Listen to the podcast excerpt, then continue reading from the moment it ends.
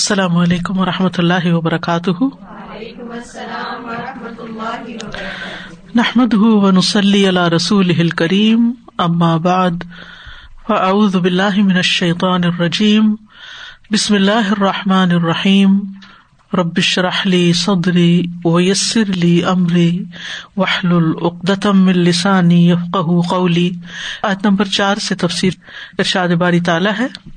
ما جعل الله لرجل من قلبين في جوفه وما جعل أزواجكم اللائي تظاهرون منهن أمهاتكم وما جعل أدعياءكم أبناءكم ذلكم قولكم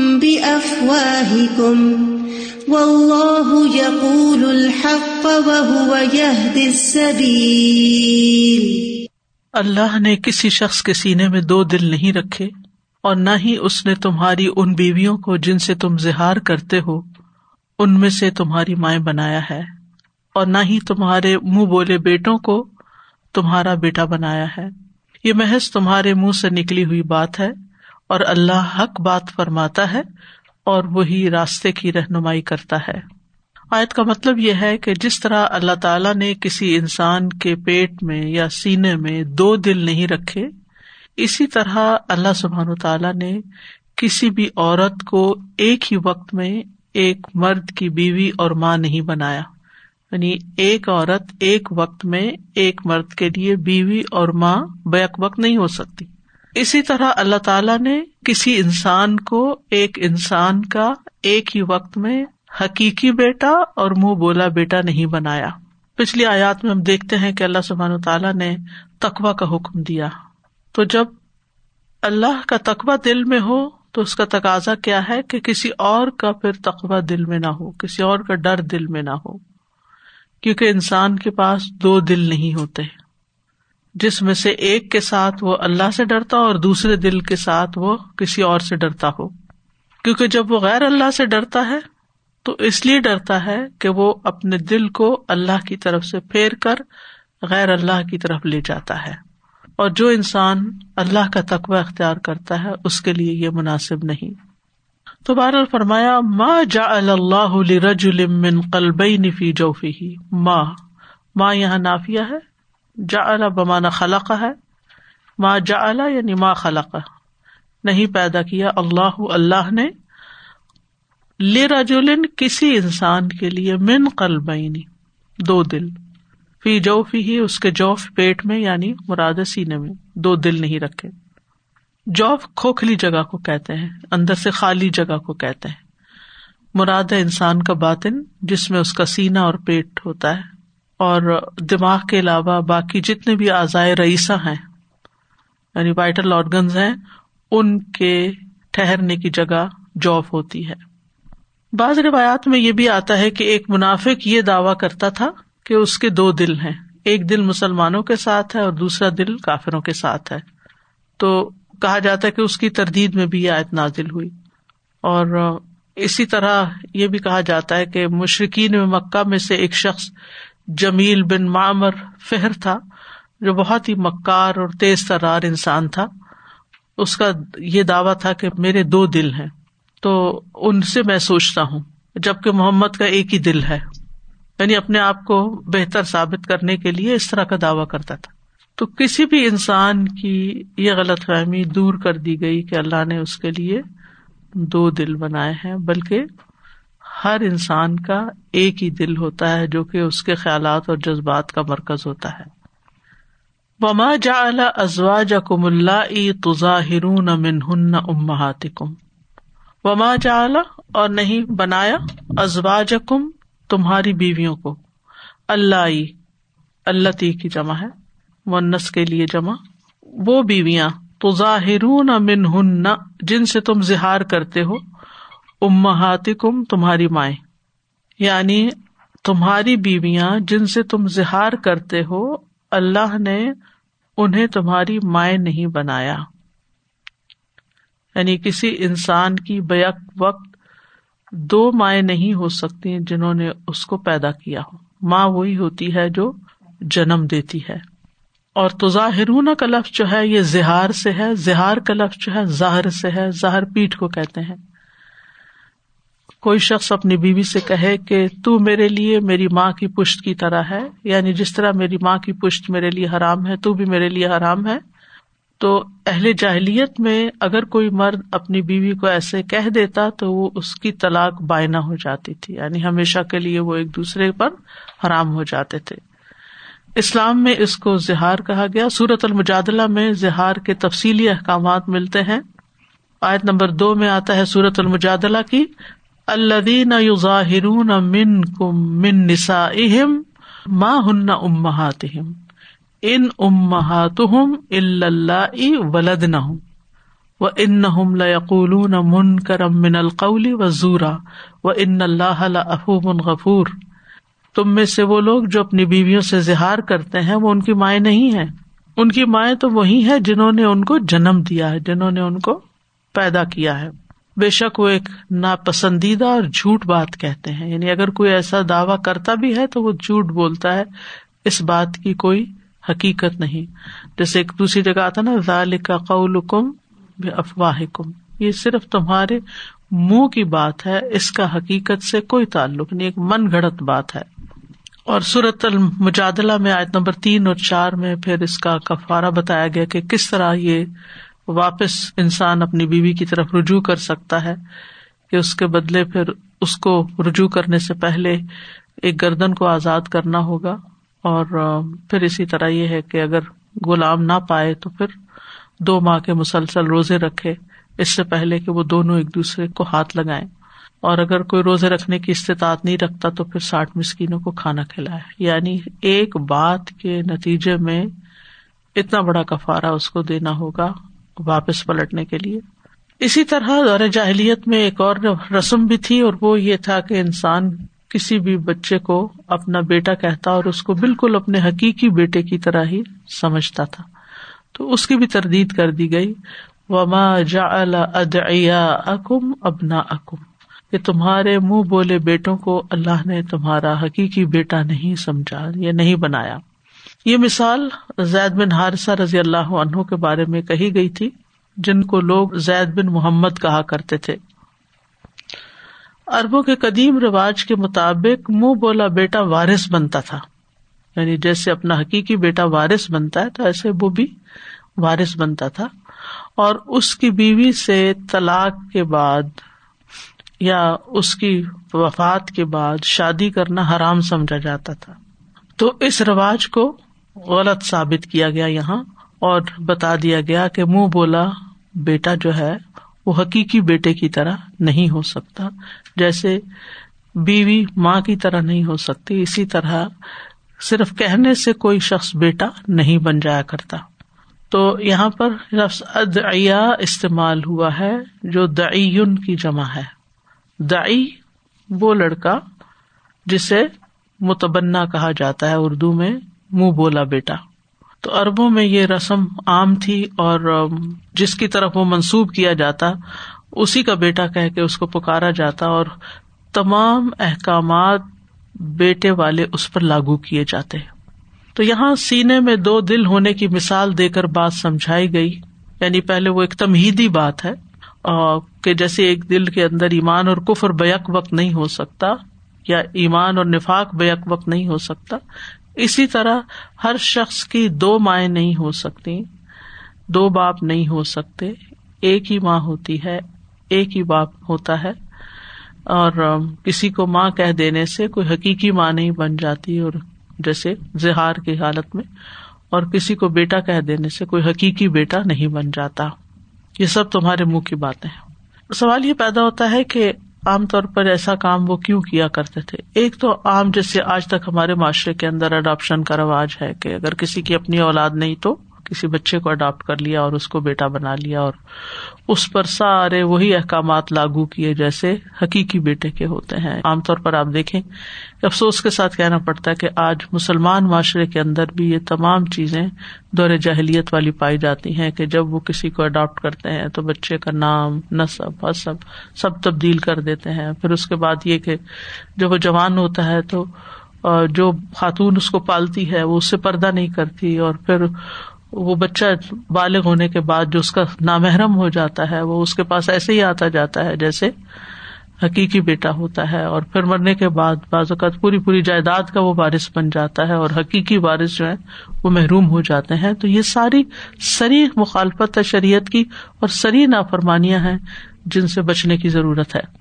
تو اربوں کے یہاں ایک اور وجہ بھی تھی اور وہ تھی حسب نصب اونچا کرنے کے لیے۔ وہاں حسب نصب کا چونکہ بہت ویلو تھی، تو اگر کوئی ایک عام معمولی خاندان سے تعلق رکھتا تھا، تو بعض اوقات وہ اس کو پسند نہیں کرتا تھا، تو وہ کسی بڑے خاندان کی طرف اپنے آپ کو منسوب کر لیتا اور ان کے ساتھ راہ رسم بنا کر اپنے آپ کو ان کا فرد شمار کرتا۔ تو یہاں پر اس چیز کی تردید کر دی گئی۔ یعنی وراثت اور نان نفقہ اور باقی جو حق حقوق اسلام نے دیے ہیں ان رشتوں کی وجہ سے، وہ یہاں پر ان کا اطلاق نہیں ہوگا۔ ذالکم قول کم بھی افواہ کم یہ تمہارے منہ کی باتیں ہیں یعنی جن کی کوئی حقیقت نہیں ہے۔ یعنی یہ صحیح باتیں نہیں ہے درست باتیں نہیں ہے و اللہ یقول الحق۔ اور اللہ تعالی حق فرماتا ہے وہ یہ سبیل اور وہی راستہ دکھاتا ہے۔ یعنی اللہ تعالیٰ نے بالکل سچ فرمایا کہ جس عورت سے زہار کیا گیا ہو، اس پر ماں کا لفظ نہیں بولا جائے گا اور منہ بولے بیٹے پر ابن کا لفظ نہیں بولا جائے گا۔ اللہ تعالیٰ سچ اور انصاف پر مبنی بات فرماتا ہے، ایک صحیح اور مضبوط بات فرماتا ہے جو حقیقت کے عین مطابق ہوتی ہے۔ یعنی یہ تمہارا اپنا تصور ہے، خیال ہے اور اپنے آپ کو دھوکا دینے والی بات ہے کہ جو چیز جس کی اصلیت کچھ نہیں اس کو تم اپنے طور پر حقیقی چیز سمجھو۔ اور قرآن مجید میں صورت النساء میں آتا ہے، ومن اسدق من اللہ قیلا اللہ سے بڑھ کر سچا بات میں کون ہو سکتا ہے؟ سورت سعد میں آتا ہے، والحق اقول اور میں حق بات ہی کہتا ہوں۔ یعنی جو کچھ اللہ تعالیٰ نے فرمایا ہے، وہ بالکل سچائی پر مبنی ہے، اس میں کوئی شک و شبہ کی گنجائش ہی نہیں۔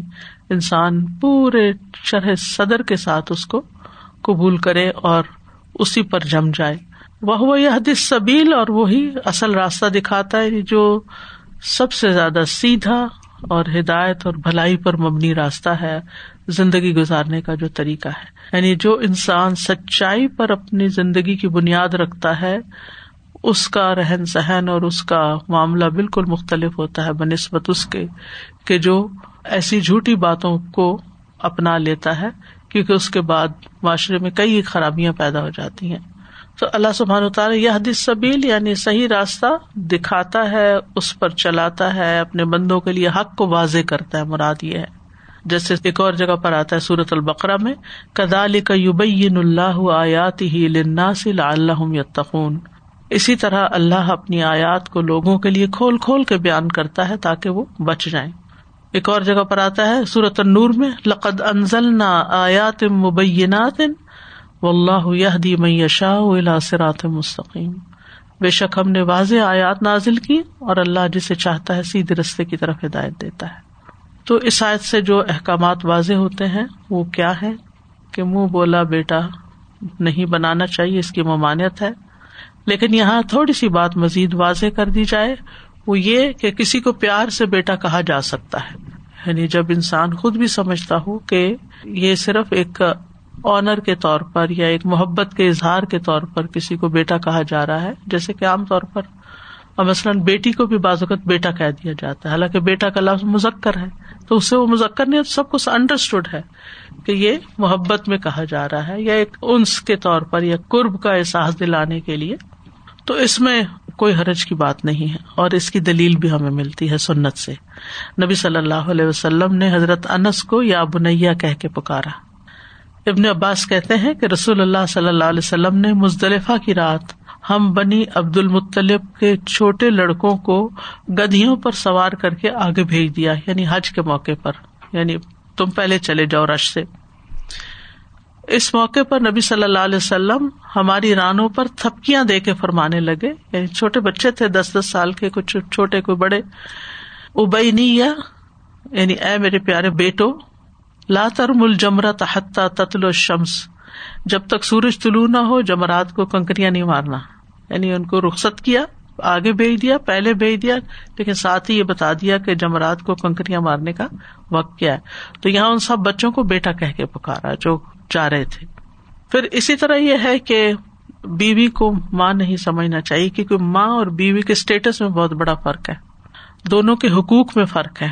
آپ دیکھیے کہ ماں کا حق کیا ہے کہ وقف اضلاع جناح ظلم الرحمہ ماں کے آگے آجزی کے ساتھ جھکنا ہے، اس کی بات سننی ہے، اس کا ادب اور احترام کرنا ہے۔ یعنی ماں کو اپنے سے بڑا رتبہ دینا ہے۔ جبکہ اس کے برعکس بیوی کا جہاں تک معاملہ ہے، تو وہاں پر آپ دیکھیں کہ جب بیوی اور شوہر کی بات آتی ہے، تو شوہر کا درجہ بیوی سے بڑا ہو جاتا ہے اور اس کا نان نفقہ اور پھر اس کے لیے وہ قوام بن جاتا ہے۔ ماں کا قوام نہیں ہوتا، لیکن بیوی کا قوام ہوتا ہے۔ تو اس لیے دونوں کے اسٹیٹس میں فرق ہے۔ تو بیوی ماں کیسے ہو سکتی ہے؟ ماں نہیں ہو سکتی۔ پھر اس سے یہ بھی پتہ چلتا ہے کہ اللہ نے چونکہ ایک ہی دل بنایا ہے، لہٰذا اس دل کو اللہ ہی کے لیے خالص کرنا چاہیے۔ اللہ ہی کی طرف متوجہ کرنی چاہیے، منتشر نہیں کرنا چاہیے۔ یعنی اس میں اللہ اور غیر اللہ دونوں بیک وقت برابر نہیں ہونے چاہیے۔ یا انسان اللہ کی طرف متوجہ ہوگا یا پھر غیر اللہ کی طرف۔ تو اپنے دل کا قبلہ انسان کو ہمیشہ درست رکھنا چاہیے۔ پھر اسی طرح یہ ہے کہ یہاں اس بات کو بھی واضح کیا گیا کہ ہر حقدار کو اس کا حق ملنا چاہیے۔ یعنی شاید سے یہ فائدہ بھی ہمیں ملتا ہے کہ ہر رشتے کو اس کے مقام پر انسان رکھے اور جو اس مقام کا حق ہے وہ اس کو پورا پورا دے۔ یعنی زہار کو یہاں باطل قرار دیا گیا کیونکہ زہار عورت کو اس کے شوہر پہ حرام کر دیتا ہے۔ اس کے بعد عورت جو ہے نہ طلاق یافتہ ہوتی ہے کہ کوئی اور شادی کر لے اس سے اور نہ ہی وہ اس مرد کے لیے حلال رہتی ہے، تو پھر اس کے لیے ایک مشکل پیدا ہو جاتی ہے۔ تو اسلام نے عورت کو یہاں انصاف دیا، اس کی عزت کو قائم رکھا اور مرد کے اوپر ساری ذمہ داری ڈالی کہ وہ اپنی کہی ہوئی بات کے نتیجے میں اس کا کفارہ دے۔ پھر اسی طرح یہ کہ ہر قول حق نہیں ہوتا، لیکن اللہ کا ہر قول حق ہوتا ہے۔ و اللہ یقول الحق. یعنی انسان جو ہے وہ کبھی حق بات کہتا ہے اور کبھی نا حق بھی کہہ جاتا ہے. لیکن اللہ سبحان تعالیٰ کبھی نا حق بات نہیں کہتا. و اللہ یقول الحق. اور انسان اللہ کی دی ہوئی رہنمائی کو ہی اصل رہنمائی سمجھے. ان ہد اللہ ہی الہدا. وہ یہ دس سبیل اور کسی بھی معاملے میں انسان کو رہنمائی چاہیے ہو تو اللہ سبحان تعالیٰ ہی کی طرف رجوع کرے. جی السلام علیکم وسلم جی میں یہ سوچ رہی تھی کہ نبی صلی اللہ علیہ وسلم جو ہے وہ جاہلیت کی ساری رسموں کو توڑنے آئے تھے لیکن آج کیا ہوا کہ ہم نے پھر ان روایات کو اور رسومات کو اپنا لیا اور اس میں میں یہ دیکھ رہی تھی کہ جب یہ کام جو کرتے ہیں تو وہ جو ہم کہتے ہیں نا ردی تو بلّہ ربا اس کا بھی انکار ہو جاتا ہے کہ ہم اپنے رب کی رضا پہ راضی نہیں ہیں اس لیے یہ کر رہے ہیں۔ دوسرا مجھے یہ ہو رہا تھا کہ اگر اللہ سبحان تعالیٰ نے کسی کو اولاد نہیں دی تو ہو سکتا ہے کہ اللہ سبحان تعالیٰ اس سے اس کی جو اندر کی خیر ہے اس کو کہیں اور استعمال کروانا چاہتے ہیں۔ اور جب ہم اس طرح کی اللہ کی رضا کے اگینسٹ جا کے یہ کام کرتے ہیں تو ہم اس بچے کے پیچھے اتنی بری طرح اپنا ٹائم اور سب اپنی جو بھی ہمارے اندر کی طاقتیں قوتیں ہوتی ہیں وہ اس پر سرو کر دیتے ہیں۔ سب کچھ۔ اور جیسے آپ نے کہا کہ وراثت میں بھی پھر اسی کا حصہ دے۔ جبکہ اگر ہم اللہ کی رضا میں راضی ہو جائیں تو وہی ہماری جو اسٹرینتھ ہے وہ ہو سکتا تھا کہ ہم معاشرے کے بہت سے بچوں کو بہت اچھے دے سکتے تھے اور بہت کچھ استعمال کر کے ان کو بنا سکتے تھے۔ تو جب اللہ کی رضا میں نہ صرف یہ کہ ہم اپنے ساتھ زیادتی کر رہے ہوتے بچے کے ساتھ بہت بڑی زیادتی کر رہے ہوتے جس کو اس کی اصل سے کاٹ رہے ہوتے یعنی کسی چیز کو بھی اپروٹ کر دینا جو ہے اس کا سب سے بڑا لاس ہے۔ میں دیکھ رہی تھی کہ ہمارے سامنے والی لاٹ میں ایک درخت تھا تو اسے ریسنٹلی جب یہ سمر شروع ہوئی تو کاٹ دیا گیا۔ لیکن اوپر سے بس چھانگنا جس کو کہتے ہیں نا کہ چھانگ دیا گیا، نیچے سے روٹس نہیں نکالی گئی تو آج میری صبح نظر پڑی تو میں نے دیکھا کہ پھر اتنا بڑا ہرا بھرا ہوا پڑا ہے۔ تو مجھے یہ خیال ہے کہ اگر کسی انسان کے اندر اخلاص ہے، اگر کسی کے اندر ایمان ہے، اس کو اگر سارے وسائل اور ہر چیز سے محروم بھی کر دیا جائے تو اللہ سبحان و تعالیٰ اس کو دوبارہ سے توفیق دے دے گا کہ وہ پھر ہرا بھرا ہو جائے، اس کے عمل اور اس کو عمل کا موقع، کام کا موقع نہیں اگر اس سے آپ ساری اس کی چیزیں بھی جو اس کے پاس سے چھین لیں، لیکن اگر اس کی بنیاد مضبوط ہے تو وہ دوبارہ اٹھ جائے گا۔ اسی طرح کسی بھی انسان کو جس کو یہ پتا ہو کہ وہ اصل میں کیا ہے اور وہ اپنی حقیقت کو قبول کرے، تو اللہ کی رضا پہ راضی ہو کے پھر وہ اپنے پوٹینشیل کو جس طرح استعمال کرے گا سچائی کے ساتھ، تو وہ کہیں پر بھی ہو، وہ بہت کچھ بن جائے گا۔ لیکن جب ہم اپنی اصل سے اپروٹ ہو جاتے ہیں نا، مثلاً کچھ لوگ ہوتے ہیں وہ کسی معاشرے میں اسیمولیٹ کرنے کے لیے اپنے بالوں کے رنگ بدل دیتے ہیں، اپنے نام بدل دیتے ہیں، اپنے حال ہولیے بدل دیتے ہیں۔ کیا پھر بھی ان کی ایکسپٹینس ہو جاتی ہے یا ان کو پروٹیکشن مل جاتی ہے؟ نہیں۔ اور وہ جیسے کہتے نا کہ اگر گدا شیر کی کھال پہن لے تو شیر نہیں بن جاتا۔ تو جو آپ کی اصل ہے نا، وہ نہیں جاتی۔ لیکن اگر آپ اپنی اصل پر رہتے ہیں اور اس پر مطمئن ہے اور اللہ کی تقدیر کو ایکسپٹ کرتے ہیں اور جو اللہ نے آپ کو دیا ہے، اس کو صحیح طور پر استعمال کرتے ہیں، تو آپ اپنے لیے بھی باعث خیر بنتے ہیں، اطمینان کا باعث بنتا ہے اور دوسروں کے لیے بھی خیر کا باعث بنتے ہیں۔ جب آپ ایکٹنگ کر رہے ہوتے ہیں، جب آپ شو آف کر رہے ہوتے ہیں، جب آپ وہ بن کے دکھا رہے ہوتے ہیں جو آپ ہیں نہیں، تو پھر آپ مسلسل ایک تکلیف اور کرب میں رہتے ہیں۔ آئیڈینٹی کرائسس جو ہوتا ہے۔ استاذہ جی مصحف کا وہ پیج میرے نظر کے سامنے ہم نے سورج سواد لاسٹ پڑھی۔ اس کے جو آخری پیج کا اوپر لکھا ہے سورج سواد کی۔ اور میں تو سچ ہی کہتا ہوں۔ دین وہیں پہ یہ اور اس کے آگے یہاں پہ صورت الحضاب شروع ہوتی ہے اور یہاں پہ یہ بات آ گئی کہ اللہ بالکل۔ کئی بچے نانی کے گھر پلتے ہیں کسی اور کے پاس پل جاتے ہیں وہ اس میں کوئی حرج لیکن بچے کو یہ پتا ہونا چاہیے کہ میرے اصل ماں باپ کون ہے اچھا ہاں۔ اور پھر یہ کہ جب وراثت کی تقسیم کا وقت آئے تو ون تھرڈ کی وسیعت تو کی جا سکتی ہے اس بچی کے حق میں مگر یہ نصف کی حقدار نہیں ہوگی جیسے ایک دوسری صورت میں ہو سکتی ون تھرڈ تو دے سکتی ہے۔ ون تھرڈ کی وسیعت ہو سکتی وسیعت کا جزاک اللہ۔ استاد جی اس میں معاشرے کی ایک اور اس کی جھلک آپ کو دکھاؤں گی کہ بھائی جیسے ایک اور، ہم انصاف کو اپنے ہاتھ میں لینا چاہتے ہیں۔ ہم کہتے ہیں ہم انصاف کر رہے ہیں اپنی اولاد کے ساتھ۔ تو اکثر خاندانوں میں دیکھا گیا کہ اگر ایک بیٹے کے پانچ بچے ہیں یا چار بچے، تو ان سے پھر ریکویسٹ کی جاتی ہے کہ تم اپنے بچے جو ہیں، وہ اس کو دے دو جس کے بھائی کی اولاد نہیں۔ اور وہاں جو بعد میں جو فساد ہوتا ہے اور وہاں جو مشکلات پیدا ہوتی ہیں اور وہ مینٹل وہ جو ہے نا مریض بن جاتے ہیں۔ کیونکہ ان بچوں کو تو پتہ ہی نہیں چلتا کیونکہ کون کس کا بھابھی کون کس کی بھائی اور محرم اور نام محرم ایون کہ ان کو چلیں دودھ پلا کے محرم بھی کر لیتے ہیں۔ لیکن جب وہ بڑے ہوتے ہیں تو میں نے دیکھا ان کے اندر اتنی پرابلمس کریٹ سائیکولوجیکل پرابلم ہو جی۔ جاتے ہیں۔ ریسنٹلی ایک فیملی کے ساتھ ٹریجڈی ہوئی۔ ان کے بچے نہیں تھے۔ تو انہوں نے شاید بھائی کے یا کس کے بچے لے کے دو تو وہ ایک بیٹا، ایک بیٹی وہ پالے اور بالکل یگ ایج میں خاتون کا خود انتقال ہو گیا۔ اب وہ بچے نہ اپنی ماں کو ماں سمجھتے ہیں اور جانے والی خاتون کے پیچھے پریشان ہوتے ہیں اور اس مرد کے لیے، ان بچوں کو سنبھالنا ایک مسئلہ ہو گیا ہے۔ یعنی بہت سے مسائل اٹھ کھڑے ہوئے ہیں۔ اب ظاہر ہے کہ اپنی بیٹی کے بچوں کو پالنا پھر بھی نانی خالہ کے لیے آسان ہوتا ہے، لیکن اب وہ ایک تیسرے گھر کے بچے کوئی اور پالے، ان کے لیے الگ مسائل۔ جن سے لیے تھے، ان کے معاشی حالات کچھ اتنے اچھے نہیں تھے۔ وہ بہت ہمبل بیک گراؤنڈ تھی ان کی۔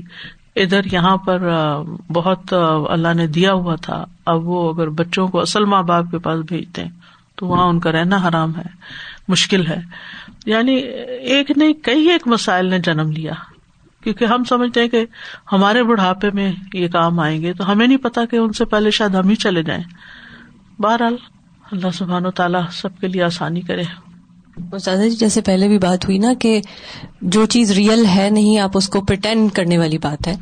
تو جو عورت ماں بنی نہیں، اس کے اندر وہ ہارمونز نہیں، وہ اس طرح سوچ نہیں سکتی۔ آپ دیکھیں کہ یعنی آئی پرسنلی فیل کہ دیر از اے پلانٹ پیرنٹہڈ جو پیرنٹ ہے نا وہ ایک پلانٹ پہ الگ ہے جو ایک دفعہ پیرنٹ بن گیا نا اس کی ساری زندگی اس کی تھاٹ پروسیس اس کی فیلنگ بالکل ڈفرینٹ ہے compare to a non parent اب آپ نان پیرنٹ ہوتے ہوئے پیرنٹ پرٹینڈ کر رہے ہیں تو آپ اس بچے کو ایموشنلی بھی وہ سب کچھ نہیں دے سکتے چاہے کتنا بھی کوشش کریں۔ اور ہم نے دیکھا ہے کئی لوگوں کو خواتین ماشاء اللہ اپنی زندگی بہت ڈیڈیکیٹ کرتی ہیں۔ وہ کہتی کہ ہم اصل ماں سے زیادہ پیار دے رہے ہیں وغیرہ وغیرہ۔ لیکن اگین وہ پرٹینس ہوتا ہے نا تو وہ پھر جا کے کہیں نہ کہیں اس کا اثر ایک تو یہ کہ ماں خود بھی ایگزاسٹ ہو جاتی ہے جو نیچرل ماں ہے وہ ڈانٹ بھی لے گی بچے کو اور طرح ڈیل کرے گی۔ اور جو پرٹینڈ کر رہی ہے کہ میں اس کی ماں ہوں اور ماں سے زیادہ پیار کرتی ہوں وہ ایگزاسٹ بھی ہو جائے گی وہ اتنا پیار دے نہیں سکتی ایگزیکٹلی اور پھر یہ کہ وہی بات وہ اگر کوئی آدمی بھی اگر پرٹینڈ کر رہا ہے کہ ہاں یہ ہمارے ہماری اپنی اولاد خواہ وہ اڈاپٹیڈ ہے تو وہ بھی اس طرح جیسے آپ نے ذکر کیا کہ اگر وہ خاتون فوت ہو گئی ہیں تو وہ جو اڈاپٹیو ماں تو پھر بھی بعض اوقات بہت زیادہ پرٹینڈ کر لیتی ہے باپ تو پھر ذمہ داری اصل باپ نہیں بعض اوقات لیتے تو کہاں آپ اڈاپٹیڈ بچے کا لیں گے، تو it's it's a very difficult place to be اس بچے کے لیے بھی اور ان پیرنٹس کے لیے بھی۔ وہ اپنے آپ کو بھی دھوکے میں ساری زندگی رکھتے ہیں۔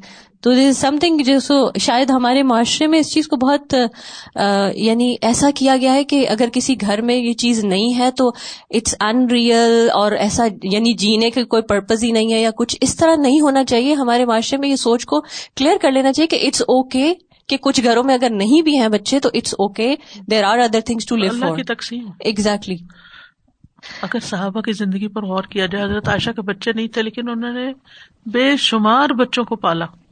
یعنی اڈاپٹ اس معنی میں نہیں جو ہمارے معاشرے میں ہوتا ہے. ان کی یعنی دیکھ بھال کی ان کی تعلیم و تربیت کا انتظام کیا ان کو لک آفٹر کیا ان کی شادیاں کی ان کو اپنی کوئی رشتے دار سے دودھ پلوا کے لڑکوں کو محرم بنا کے ان کو تعلیم دی. یعنی بہت کچھ کیا یعنی کہ ایک عورت کے اندر اگر پوٹینشیل ہے کچھ کرنے کا، تو ضروری نہیں کہ اس کے اپنے بچے ہو تو تبھی وہ کچھ کر سکتی ہے۔ اور حضرت عائشہ کی مثال پہ چلتے ہوئے بہت سے، جیسے آپ نے بھی کہا کہ بہت سارے بچوں کو لک آفٹر کر سکتی۔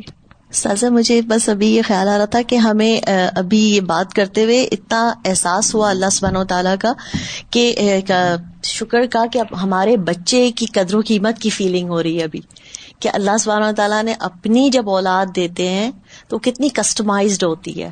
I mean like it's just made for you from you والی سچویشن ہے اور اس چیز کی قیمت بڑھ جاتی ہے جب بھی کوئی چیز اوریجنل ہوتی ہے اور اوریجنل نہیں ہوتی لائک اگر ہم ایون پرس بھی خریدنے جاتے ہیں تو سیم پرس بھی کوئی بنا لیتا ہے جینئن لیدر کا نہیں ہوتا تو پرائز سمجھ لیں کہ زمین اور آسمان کا فرق ہوتا ہے۔ اسی طریقے سے کسی بھی چیز کو جو کھرا اور کھوٹا ہوتا ہے یا اصل یا نقل ہوتی ہے اور اب نقلیں کتنی بننے لگی ہیں number one number two number three تو نقلیں تو پھر بھی نقل ہی رہے گی اور ہم اس کو گھر بھی لے آتے ہیں نا سازا کہ یہ سوچ کے کہ کوئی پہچان نہیں سکے گا. But your heart is still saying it's not real it's not real یعنی کہ اور آپ کو تسلی نہیں ہوتی کہ وہ چیز آپ برانڈیڈ گھر پہ لائے you inside you know it کہ یہ اصل جینئن میرا جو مجھے چاہیے تھا وہ نہیں ہے۔ میں صرف پرٹینڈ کر رہی ہوں یا لوگ سمجھیں گے کہ یہ میرا بچہ بچہ ہے یا بیگ ہے یا whatever so was just think میرے مجھے یہ ہو رہا تھا کہ اللہ سب تعالیٰ کا شکر ادا کرنا چاہیے۔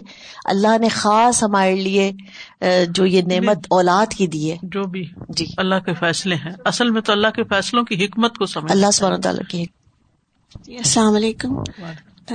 استاذہ، میں جب بھی اپنے بچوں کو دین کی تعلیم کے لیے بٹھاتی تھی تو مجھے یہ ہوتا تھا کہ میرے ہی بچے کیوں؟ دوسرے کیوں نہیں؟ تو میں جب بھی اب کوئی کورس یا کچھ پڑھانے کے لیے شروع کراتی ہوں اپنے بچوں کو، کوئی بھی نیا ٹاپک تو پہلے میں نے یہ دیکھنا شروع کیا کہ میرے پڑوس میں کون سے بچے ہیں؟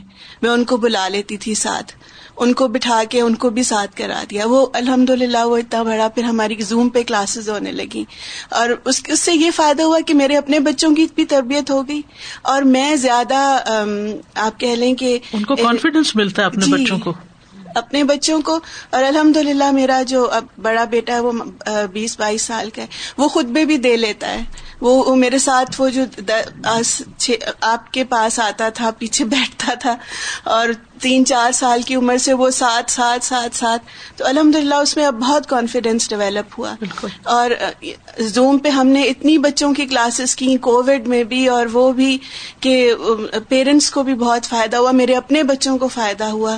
میں نے بھی زیادہ ڈیڈیکیشن سے اور مجھے لگا کہ میں خود زیادہ ڈسپلن ہو گئی۔ اپنے بچوں کو تو ہوتا ہے نا کہ چلیں آج نہیں کرایا کل کرا لیں گے۔ جب آپ کمٹمنٹ کر لیں تو پھر آپ کو وہ نبھانی پڑتی ہے۔ بالکل۔ تو اس سے ہم سب کو فائدہ اور ویسے بھی جو کسی کے لیے خیر کی بات سوچتا ہے اللہ سبحانہ و تعالیٰ وہ خیر اس کی طرف لوٹا دیتا ہے۔ اب میں نے دیکھا کہ آرگنائزیشن میں بھی جو زیادہ کھڑے کھوٹے ہیں وہی زیادہ چلتے بھی ہیں جو آخر تک۔ جتنی کسی کی لائلٹی ساتھ ہوگی جتنا وہ خالص ہوگا وہ اس آرگنائزیشن کے ساتھ لگا ہے۔ اور وہ کہیں اور ادھر ادھر نہیں جاتا وہ اسی کے ساتھ کام کر رہا ہے۔ تو اتنا زیادہ وہ پن پہ کا بھی اور اس کی ویلو بھی ہوتا